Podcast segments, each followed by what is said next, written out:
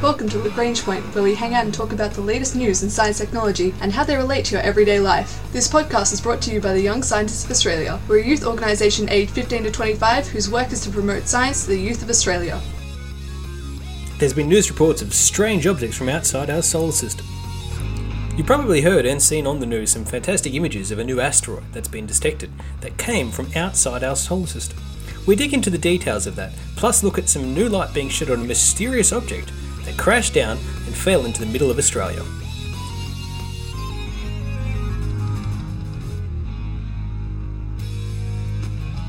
You've probably seen splashed over the news fancy pictures of an unusual object that's been hurtling through our solar system from interstellar space. And the pictures that you might have seen look truly spectacular a long cylindrical object, asteroid, in a darkish reddish colour. Now, all of this is true. We have picked up a very unusual asteroid that is likely to have come from the star system Vega, which makes it the first interstellar object to be detected visiting our solar system. But those pictures that you've seen are nothing more than artistic renderings. The story behind how we got to this point, the data we collected, and the cross country research that was required to pick up this very, very faint but very unusual object, though, is a very interesting story indeed. Way back in middle of October, October 19, the Pan-STARRS 1 telescope in Hawaii picked up a really, really faint point of light moving across the sky. Now, typically, this telescope picks up lots of little faint points of light moving across the sky. They're normally fast moving, very small asteroids, and often they don't pay much attention to them. But further observations over the next couple of days allowed the orbit to be calculated, which is what we do anytime we pick up any near Earth object or interstellar object, just so we can plot its trajectory and make sure it's not going to come on a collision course for Earth later on the track. When they did that, though, they were shocked to learn that the orbit projection indicated that it didn't come from inside the solar system, but rather far, far outside the solar system. That made it from a very small, uninteresting little bit of asteroid matter around our planet to an incredibly important and potentially groundbreaking discovery of an interstellar object. So, telescopes from across the world trained their eyes to that patch of sky to see if they could catch any glimpse of this unusual object. And that's where the European Space Agency's Very Large Telescope comes in. The Very Large Telescope is part of the series of spectacularly named telescopes scattered across the world, but this one is in high in the mountains in Chile, where the air is very, very dry and it's very, very high up with no light pollution, making it the ideal stellar observatory place. And there are actually a couple of telescopes up there. We've talked about it several times here on this podcast before. So, the ESO, at their very large telescope, trained their eyes on this mysterious faint dot of light, which the Hawaiian initial discovery team labelled Oumuamua. Now, everyone had to be very, very quick in their actions here because the speed that Oumuamua was travelling meant that he was rapidly heading out of our solar system just as quickly as it had arrived, which meant we only had a really brief window to pick this thing up especially since the initial discovery happened on the asteroid's exit phase of its orbit around the Sun. It already passed its closest point to the Sun in September, which did really mean that time was very much running out. So, by combining lots of different images of the patch of sky using different filters and different telescopes from across the world, the team, led by Karen Meech from the Institute of Astronomy in Hawaii, were able to identify a few interesting facts about Oumuamua, and that is that its brightness, I, the amount of light reflected off its surface, varies by about a factor of 10 as it spins on its axis every seven or so hours. And what that meant is that this object is about 10 times longer than it, than it is high. So it's cylindrical almost in shape, and that is incredibly unusual because we don't often see objects of that type of ratio orbiting in our solar system. What they also found as well, by piecing together these images, that it was dark red in colour. Now, this is similar to what we see in outer solar system objects, because it is completely inert, but and didn't have any ice or other types of substance flaring off like you would have with a comet, which meant it was probably very rocky or with a high metal content with no surface water or ice. And the dark reddening is something that we understand comes from the effects of irradiation from cosmic rays over millions of years. And we've seen that on other outer Kuiper belt or Oort cloud objects that make their way into the solar system. Now, overall in size, the estimates place that at about 400 metres long, which makes it a very, very interesting object indeed, especially since the initial calculations suggest that it comes from the bright star Vega in the north constellation of Lyra.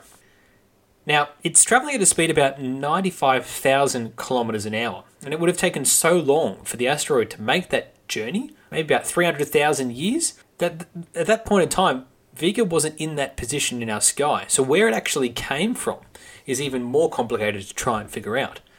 It could have been drifting across the Milky Way unattached to any solar system for hundreds of millions of years before it's ducked through our solar system. And that's what makes this interstellar object so fascinating. Now, normally, we estimate that there's heaps of these interstellar objects passing through our solar system every year. And they think there's probably one similar to Oumuamua that comes through at least once a year. But because they're so faint and difficult to spot or differentiate from other type of objects that we barely get any data on them. It's only because this one is so unusual that we've managed to actually pick it up and give it a really good look. And now that we have really good survey telescopes like Pan-STARRS in Hawaii, as well as the extremely large and very large telescopes in Chile, it gives us the ability to actually find these things once we get that initial hint to their location. So, no, it's not an alien, nor an alien spaceship, but it is an interstellar traveller, and one of perhaps many that are visiting our solar system on a frequent basis but it's the first time we've managed to get a good look at one of these strange interstellar objects, and hopefully we'll pick up more into the future.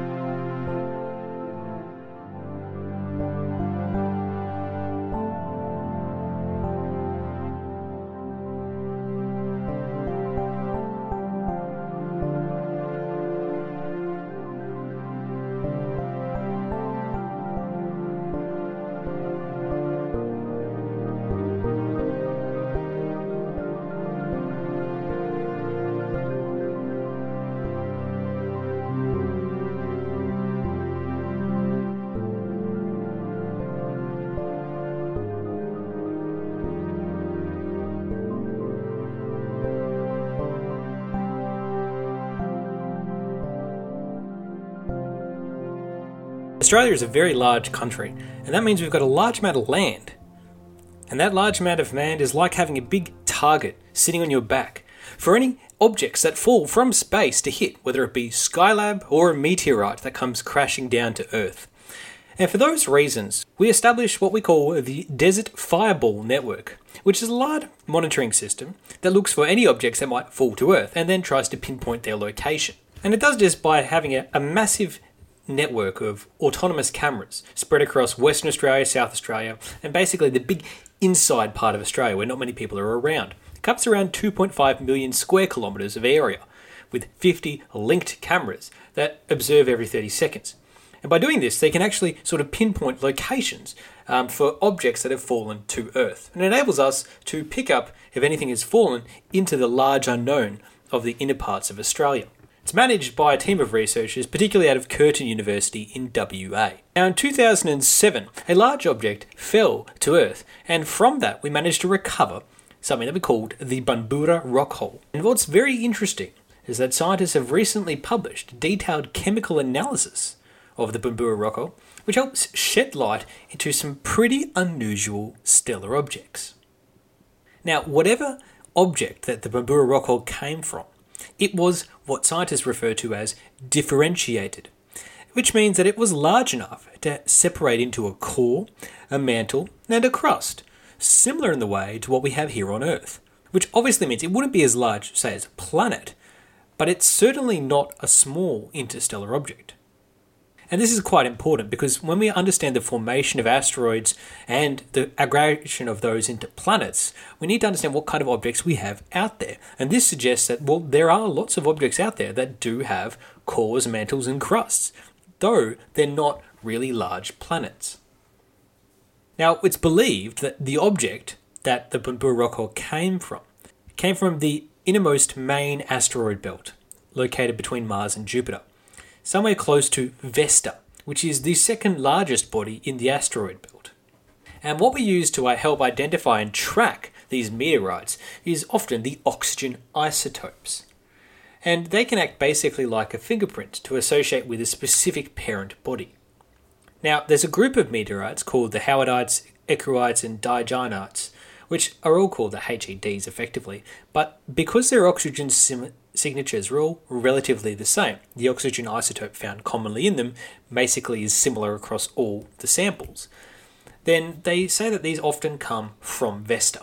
And that's what we originally classified the Bunburra rock hole as coming from. We, we originally classified it as being uh, an Ursaroid, where so meant it was like the other HEDs. But the research recently conducted by Gretchen Benedix from Curtin University in, in Western Australia actually did a more thorough, complicated analysis of the meteorite. And this research was funded by the NASA Emerging Worlds and Cosmochemistry program. And what these results from Gretchen and her team was, was that the initial study and analysis of this meteorite's oxygen isotopes weren't exactly telling the truth. In fact, they had to sample heaps and heaps and heaps of times all over this meteorite to try and get a good, clear, consistent reading. And it was full of anomalous oxygen compositions. It's not like the other meteorites we've seen from Vesta. In fact, the composition is vastly different, which means there's really different three different scenarios to explain what's possibly going on here.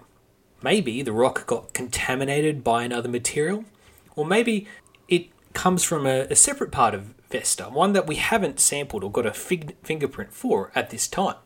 Or maybe that is from a third, completely different, undiscovered asteroid body. That and this asteroid as well has to be a differentiated one, one with a core, mantle, and a crust. Now, look, if contamination had occurred, 10% of the meteorite would have to have contaminants in it to explain the weird oxygen readings, and that, that's not the case. So we've ruled out contamination theory. And if it did come from an unsampled part of Vesta, it would imply that Vesta is heterogeneous, meaning it's got different layers of composition across the asteroid. And there really is no evidence for that in the studies we've done of the object Vesta. And plus, that would overturn all the other samples that we found from Vesta which line up, which leaves the lonely theory that uh, this comes from a different body. Not Vesta, but something else nearby that also is a differentiated asteroid.